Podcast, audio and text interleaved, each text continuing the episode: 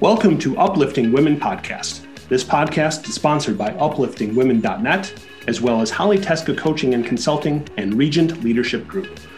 Join our co hosts, Holly Teska and Kristen Strunk, thought partners in the world of leadership, equality, and personal and professional development. Listen as they bring stories of inspirational women and their allies who are working every day for authentic leadership, equality, and inclusion in business, education, and community. These are the stories of the people whose mission it is to ensure others are seen, heard, and respected. They have overcome challenges in the workplace and the world or supported other women in doing so. Holly and Kristen are committed to uplifting women's voices, sharing inspiration, advice, and maybe even a few laughs from women and their allies about the work they are doing to promote inclusion and equality in our world. They believe that by sharing stories of challenge and triumph, we can all make the world a better place as we inspire others to step fully into their personal leadership space. We are so happy you have joined us today for our conversation. Welcome, everyone. Thank you for joining us today at Uplifting Women podcast. Today, we have a very special guest with us, Laura Spiegel. She is the founder of Paint Her in Color. It's a website that supports emotional well being in parents of children with heightened healthcare needs. With more than 100 personal stories, emotional support tools, and advocacy tips, Paint Her in Color gives parents the encouragement and resources needed to care for themselves while caring for others. Since July 2019, the site has touched nearly 20,000 parents of children with complex medical, developmental, and behavioral health care needs. After graduating from the University of Notre Dame, Laura spent over a decade at the world's largest biotech company. Much of her work involved partnering with care teams to help people with chronic illness lead happy and healthy lives. Her professional and personal worlds collided in 2013 when her own daughter was diagnosed with cystic fibrosis. When she isn't managing Paint Her in Color, Laura's a regular contributor at Special Needs Living magazine and Different Dream Living. Her writing has been published by Scary Mommy, Kevin MD, The Mighty, Yahoo, MSN, Parenting Special Needs Magazine, Complex Child Magazine, Thrive Global, Source Mama, and Humana Press. Her work has also been featured by Passionate World Talk Radio, the University of Notre Dame, and the Diversity Breakthrough podcast. As a global healthcare advocate, Laura frequently partners with children's hospitals and nonprofit organizations to improve the experience of care for children and families. As a keynote speaker, she helps healthcare teams deliver difficult pediatric diagnoses with compassion and helps parents establish routines that support healthy and balanced lives as caregivers. She can be reached at Laura at paintherincolor.com. And I'll also drop in the show notes um, your Facebook and Twitter handles for our guests so they know how to how to reach you. Laura, welcome. What an amazing story. I will also share with our listeners, if it's okay with you, that you are the wife of my oldest nephew. I am. That's how we got to know each other. Did you ever think this is where you would be at this point in your life? I didn't. Why don't you start from the beginning and tell our listeners a little bit about, you know, your journey as a woman, as um, mm-hmm. a woman in, in a career, and then suddenly finding yourself in a situation where you were at a crossroads and um, had to make some pretty tough decisions. Sure. So I, as you you mentioned in your bio, Holly, I started working when I was pretty young for a, a very large biotech company. And I had the, the immense pleasure of being able to do just a, a number of different roles within a short period of time. And, you know, when you think of your narrative of your career, your life, kind of where that's going to go, I, I felt, as I know a lot of young women that age do, that I'll just keep on marching upward, right? I'll just keep on going up that corporate ladder and nothing can stop me now right you know it, it was validating because through a, a, lot of hard work and perseverance i did continue to move up i had advocates behind me i had mentors who really helped um, show me the way, if you will. And I, I genuinely believed that I was going to be this corporate career woman um, for the entire duration of my career. And it, you know, you asked about a, a turning point for me. So I remember this very, very, very clearly. It's almost as if it was yesterday. I was sitting in my boss's office, and this would have been about six years ago, a little over six years ago. And she asked me just this very benign question. She'd probably asked it to me, you know, dozens of times in the past. And she said, uh, Laura, what what do you want to do next? What's that next role for you? What's that next job for you? And Holly, I just my mouth kind of opened and nothing came out. And I just started crying. I had this visceral reaction to the question of what's next for you. And I was so embarrassed because who cries at work, right? You know, you're supposed to be buttoned and polished and you, you don't show weakness and you don't show emotion. And that's just how I had trained myself as a woman in the workplace. But there I was, just bawling like a baby. And I, I somehow managed to convey to her that whatever I did next, it needed to be something that was personally fulfilling to me in addition to professionally, because I genuinely felt like I was spending my time at the wrong place with the wrong people doing the wrong things. Mm. And it's really hard to yeah. feel that way 60 hours a week, 70 hours a week, 40, 30, 20 hours a week. You don't want to feel that way. But I did. And it all stemmed back to my daughter at home, who, as you'd mentioned, was was living with cystic fibrosis. I can only imagine what it felt like in that office with your boss asking you that question and you drawing a complete blank. Mm-hmm. How long did it take you from that moment until you started Paint Her in Color? So that moment would have been, I want to say, August of 2015. Literally that very night, I went home. I had a conversation with John, my husband, who you mentioned, and I I just told him, I said, We've never talked about this before. This has never been on the table, but I genuinely feel like I need to take a couple of years and step away from corporate America and soak in that time with our kids. He was incredibly supportive, but the decision was made that night. It took, I want to say, there was a three month transition plan at work. And by the end of the year, I was out. Wow. Um, so that was 2016. I didn't start Paint Her in Color until 2019.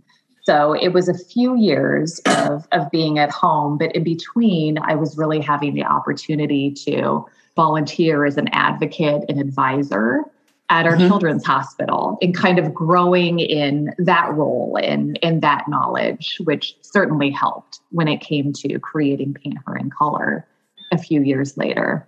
Yeah, and I remember your daughter being pretty young when you made that decision. I'm not surprised that John was very supportive though. Mm-hmm. So, and it seems your daughter has a very full and as normal life as I guess possible for a child suffering from CF. She she really does. You know, CF is a, a condition that it can affect different organs throughout the body. Largely, people think of the lungs, the pulmonary mm-hmm. condition, but it can have um, impacts on your digestive systems and a few others. We have been so fortunate in that my daughter has not had to date any significant healthcare issues. You know, CF is chronic, so it'll be with her for the rest of her life unless there's a cure. And genuinely, I do think that one day within her lifetime, we might see that. But there's a lot of self management um, that goes into staying healthy day in and day out. She works really hard. She takes a lot of medication. She does respiratory therapy every day. We've got to be really, really careful in cold and flu season. I mean, before COVID was a thing, right? And everybody was mm-hmm. washing hands obsessively and wiping down the airplane tables. We were doing that ourselves because germs yeah. can be a, a culprit um, for, for people who are living with CF. But in spite of all of that, she does everything. She plays soccer she's in choir she goes to school full time um, you know she's in person right now she's been in person for school for the entire time our school district has had it throughout COVID, which is terrific. She runs around with her neighbor friends. She torments her brother. She talks back to me. I mean, she's just a kid, right? She's a she's, kid. She's an eight year old girl and she's smart and sassy and fun and big hearted, but she she also lives with this healthcare condition and a little bit more that we have to do to keep her healthy. But we right. we really do our best to not not define her by that. That's that's been important to us. Absolutely. When I think about the caregiving responsibilities of women in the workforce, I'm curious about how you believe caregiving impacts women differently than men in the workplace. It's a great question. I think, you know, it's so easy to to look at something as simple as a sick day, right, for a child, whether they're living with a complex medical condition like mine or otherwise. And it it seems to be more generally speaking the the female's responsibility if you need to work from home that day if you need to take a day off yourself if you need to dock a vacation day if you're in the the type of workplace that will do that. So i think that there's definitely a disproportionate um, amount of responsibility and impact from the the male versus female perspective when it comes to that. And then even something as simple as you know gosh i'm looking at our kids and I, I know that every school district is different but i have one child who gets off the bus at 2.25 p.m i have another child who doesn't get off until 4.45 p.m different schools, different ages. And I know there's a lot of women who are dealing with that. So, how do you do something as simple as get your kids to school every day? Um, take care of them in the afternoons. And in my experiences, there does tend to be more the, the female in the relationship, if it's a male female relationship, who is the one having to say, Hey, hold that thought. I've got to leave this meeting just a smidge early so that I can get home and get to the bus.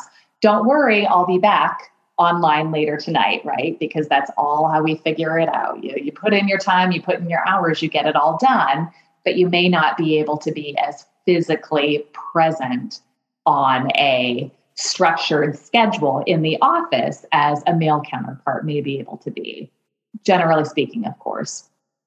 Do you think that's hampered your hampered your career when you were still at corporate?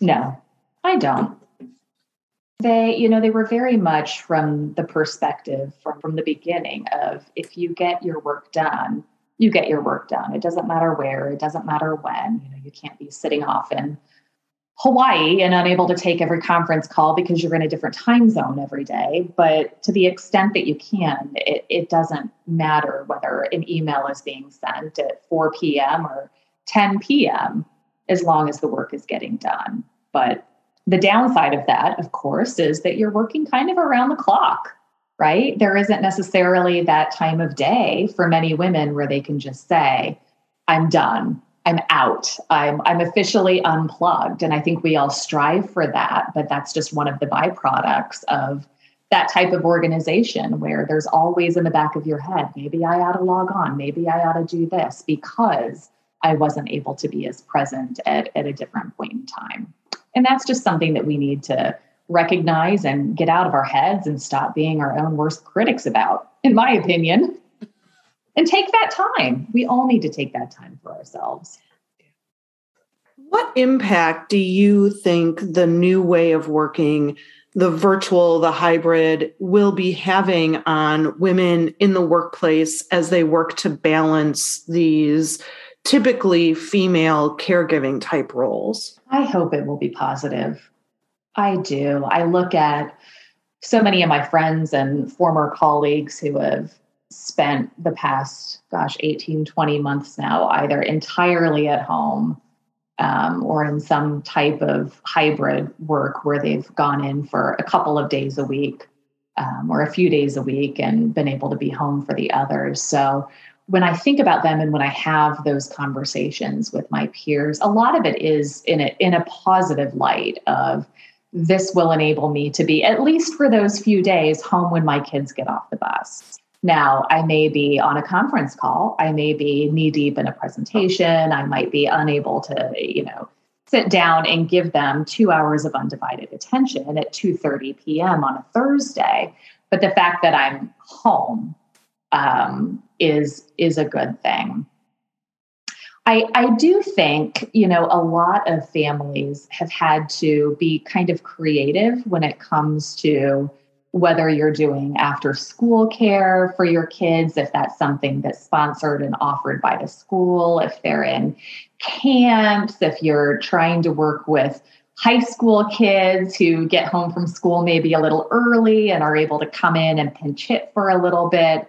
There's had to be some creativity there for sure. Um, but I am hopeful that overall, the impact of companies recognizing that by and large we can be just as productive at home a couple days a week if not every day of the week um, that that can be a positive positive net impact for women and i'm it sounds like you had a very supportive leader in the situation that you found yourself in. Mm-hmm. I'm thinking of women who might have to advocate a little bit more for themselves in those situations. Is there specific advice or specific ways that you would recommend that they approach these conversations with leadership in the workplace? Um, if there's things that you might advise them to do in terms of advocating for themselves and their families? Mm-hmm. That's a great question. I think a, a, couple of different things come to mind for me, Kristen. I think, um, and everyone is different, right? Everyone has a different comfort level um, and permissiveness within the workplace about how much information you're able to share. But I do think, in general, um, when you as an employee are able to build a relationship with your leaders and conversely, when you are a leader and you're building relationships with your teams, to the extent that it's possible and it makes sense and it's within the guardrails of HR, right, and legal, I always think it's helpful to be open about things that are going on in your life. Um, and again, everybody's different. I could have, to use myself as an example, I could have never shared my daughter's diagnosis with my colleagues. And you know what? It never would have come up because of the time I wasn't writing about it. Um, I wasn't out there in the you know speaker sphere talking about it. Nobody would have known. Um, and I think there's a lot of things that we're struggling with, whether you're caring for an older um, a parent perhaps that you're having to care for, or if you're going through a rough path with a, a child or something that's happening, it always helps to have someone at work that you can share that with if you're comfortable. Because then, when you start to have that conversation about advocating for yourself, there's a little bit of a baseline that's there. It's not something that's completely coming out of left field because you've shared that this is something that's important to you. Um, but then alongside of that, I, I would also encourage women, and this is only if you feel comfortable about it, but if you want to have that conversation where you do need a little bit more leniency, I would suggest you come to the conversation with a plan. Have a proposal in mind, have done your homework in terms of this is what I foresee to be something that could be a potential obstacle. Here's how I'm planning on working through that. These are some of the challenges or inconveniences that I foresee that this could potentially pose. Here's how I would like to work through that. What do you think?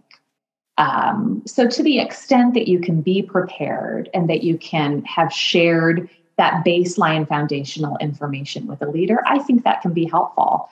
Um, but again, every person's situation is different and every person's workplace is different. You may work in an environment where sharing things that are happening at home is just not something, unfortunately, that's acceptable. And that's that's a difficult situation to be in. I always find too when you can be open as a leader to share some of those things that are going on in your own personal life, it makes you more human to the oh people that report to you. Absolutely. Right? You know, that piece, that vulnerability really opens up trust. Mm-hmm. in a relationship in a way that I can't think of anything else mm-hmm. does it as as well.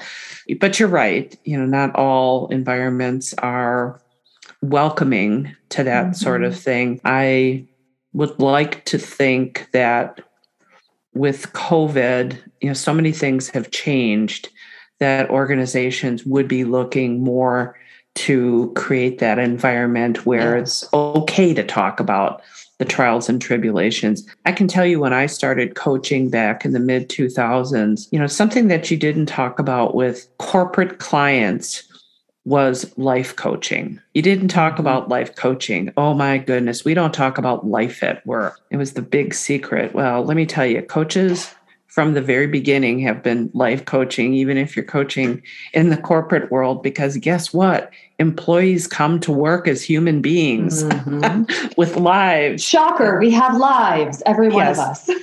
Ab- absolutely. Right. And you can't tell me that somebody who's got some major disruption going on at home doesn't bring the remnants of that to work and they need to have a place to talk about those things and figure out strategies to make life work right? Mm. there's not one of us that lives at home and then we send a different version of us to the office.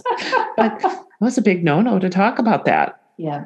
And holly you know you you laugh about you don't send a different person to work but i think sometimes we try to don't I we? I, I yeah. think, I gosh, agree. it took me so long to learn. And I remember listening to one of your guests. I can't recall her name off the top of my head, but one of your podcasts that I listened to a few weeks ago, she said the same thing. She said, Why are we struggling to bring this image of perfection into the workplace? Because that's not who any of us are. And I know I, for one, it took me over 10 years in the workplace to realize that this polished, cool, nothing ruffles you, nothing gets in the way, you'll never say like, you'll never say um, right?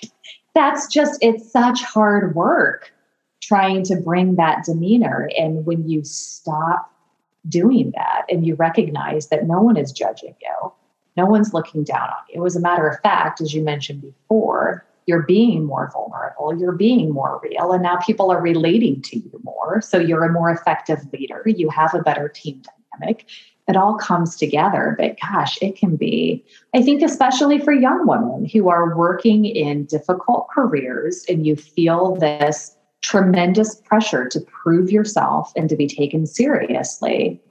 Um, there's that that risk of who you try to bring just is is this perfect version of yourself and of an employee that just doesn't doesn't frankly exist.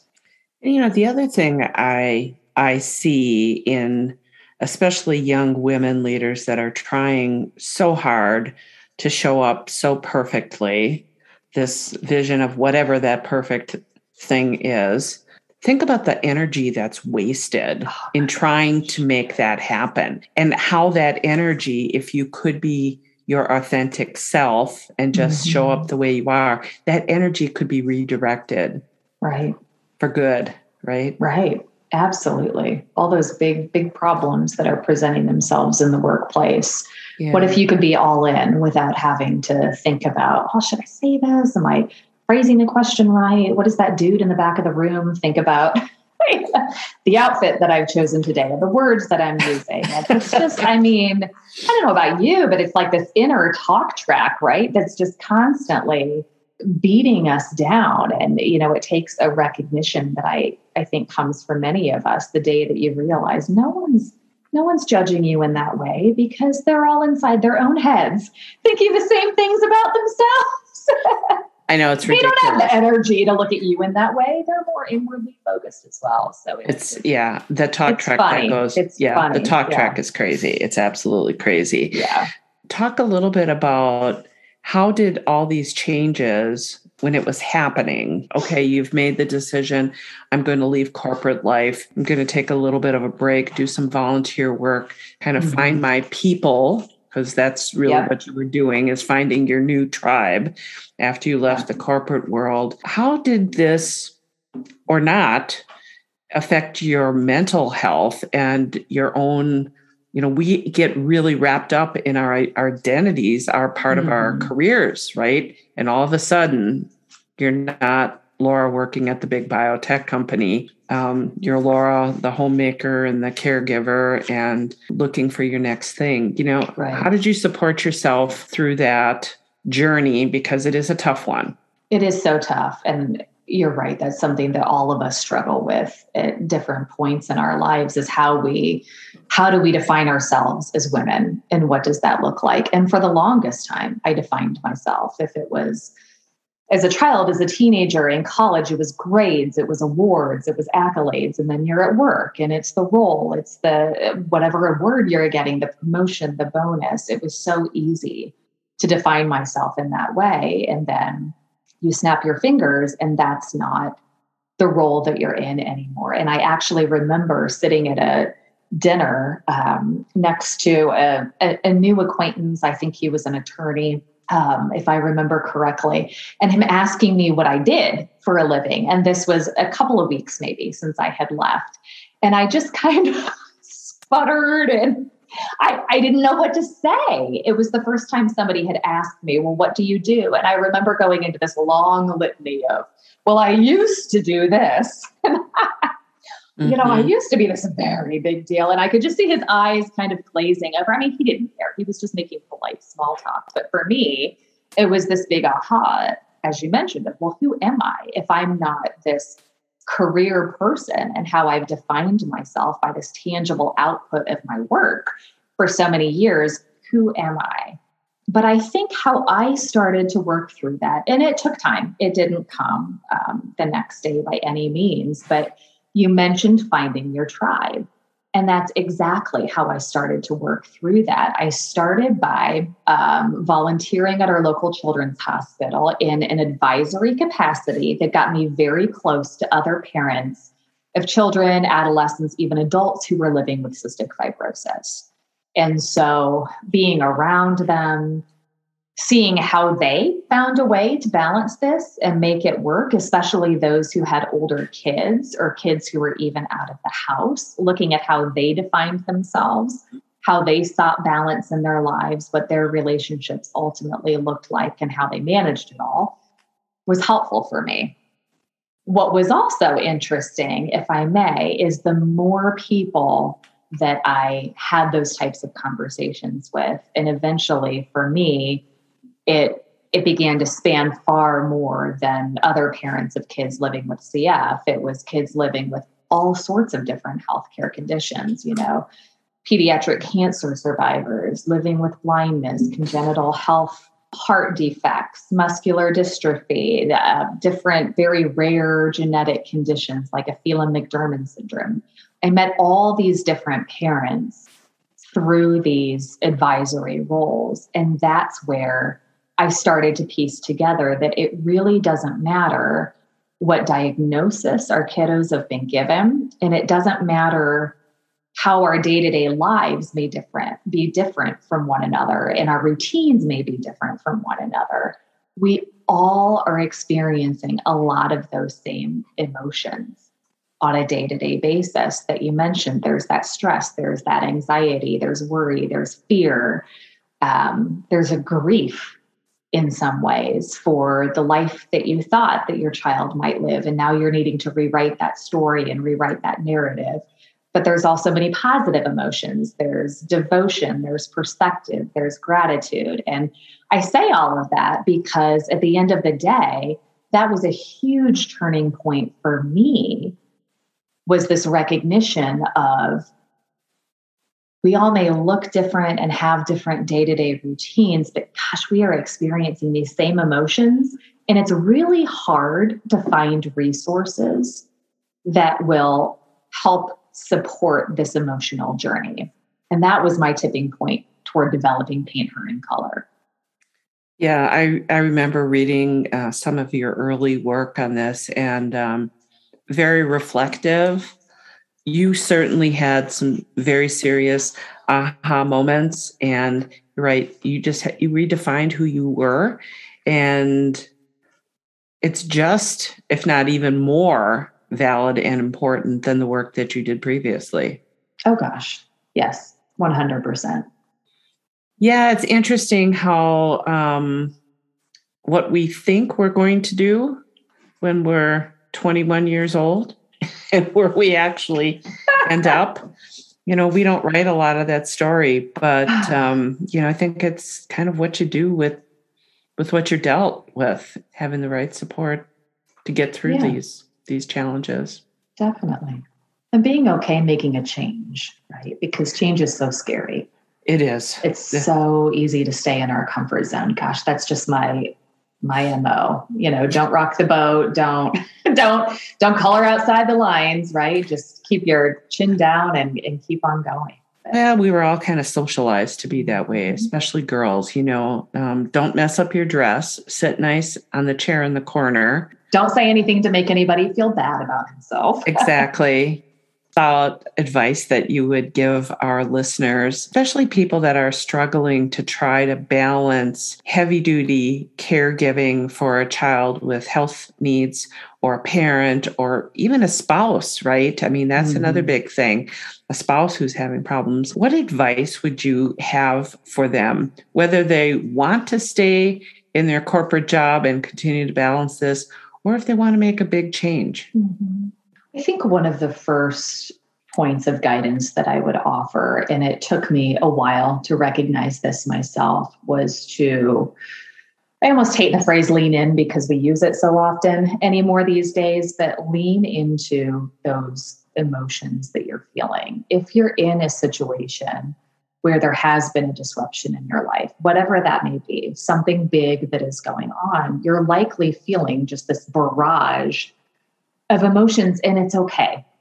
They're valid. Some of them will stay with you for a long period of time, others will kind of come and go, and you'll move through them. But recognizing that those emotions are valid and that there's no one right way of thinking about your situation or moving through your situation i think is is one point the other thing i would say is find your people find your tribe um, for so many of us, it can feel so isolating. Like I, I am literally the only person who has experienced this, who has felt this emotion, who is struggling with this particular issue, but 99.999% of the time we're not. There's others out there. And I don't think for me, what I've learned is it doesn't have to be someone who's experiencing the exact same thing as you. They don't need to be your mirror image, but someone who has experienced some major life change, disruption, unexpected barrier, they can offer perspective and they can share. Here's what they were feeling at the time. Here's some of the steps, small, maybe bigger, that they move to, to be able to, to move through that. So recognize that emotion, reach out to others, find those people. Don't be afraid to ask for help. There, there was a quote actually that I posted to our Paint Her in Color Facebook site just this morning from a, a good friend and fellow CF mother and, and writer. Her name is Lisa C. Green. And she said something along the lines of, you know, asking for help and support, we tend to see as a weakness. We tend to see it as validation that we can't cope. But it's not it's a strength. It's difficult to do. And for so many of us, asking for that help and that support is one of the only ways that we're going to be able to move from point A to point B. Yeah. So don't be afraid to ask for that. I couldn't agree with you more. What an amazing conversation, Laura. Oh, this has been so much fun. Thank you. I want you to give a plug for your site and um, I want people to help support your causes and know absolutely. where to meet you and know know how to get in touch with you and follow you. Sure, absolutely. So my my email, if folks are interested in reaching out, is Laura at paintherincolor.com. Paint Her in Color is also on Facebook as well as on Twitter. So you can find me there. And if you go to paintherincolor.com, if you're listening and if you are a caregiver who's potentially been struggling with some of these different emotions that we've talked about. And if you're looking for some resources to be able be able to support you on that journey, check it out. It's paintherincolor.com. We support all types of parents. It doesn't have to be a complex medical need like my daughter. It can be a developmental or intellectual disorder, behavioral health care needs. As I've mentioned before, we we tend to experience some of the same emotions at different parts in our journey. So there are resources there for everyone. There is a blog. We have over a hundred different personal stories. Um, don't worry, they're not all from me. I started off writing most of them, but I think there's 17 or 18 guest bloggers from all over the world. There's a, a number of different emotional support resources. These are fantastic, trusted nonprofit organizations that I've partnered with who have allowed me to be able to really share all of their resources, which is everything from how do you help brothers and sisters feel seen, heard, and loved, because that's a whole separate conversation when you feel like you don't have enough time for siblings, mm-hmm. to how do you prepare for appointments with physicians and therapists Thank you for sharing today with our listeners, Laura, your story, and uh, keep doing the good work you're doing. Thank you both for having me. This has been a really great conversation. Thank you so much for listening in on this latest episode of Uplifting Women podcast. Holly and Kristen appreciate your dedication to uplifting women and look forward to you joining them again soon. This podcast is sponsored by upliftingwomen.net, as well as Holly Teska Coaching and Consulting and Regent Leadership Group please visit your favorite platform where you found this podcast to leave a review. If you are an uplifting woman or a man who champions women's success with a story to share, Kristen and Holly would love to talk to you. Please visit upliftingwomen.net and leave us a message.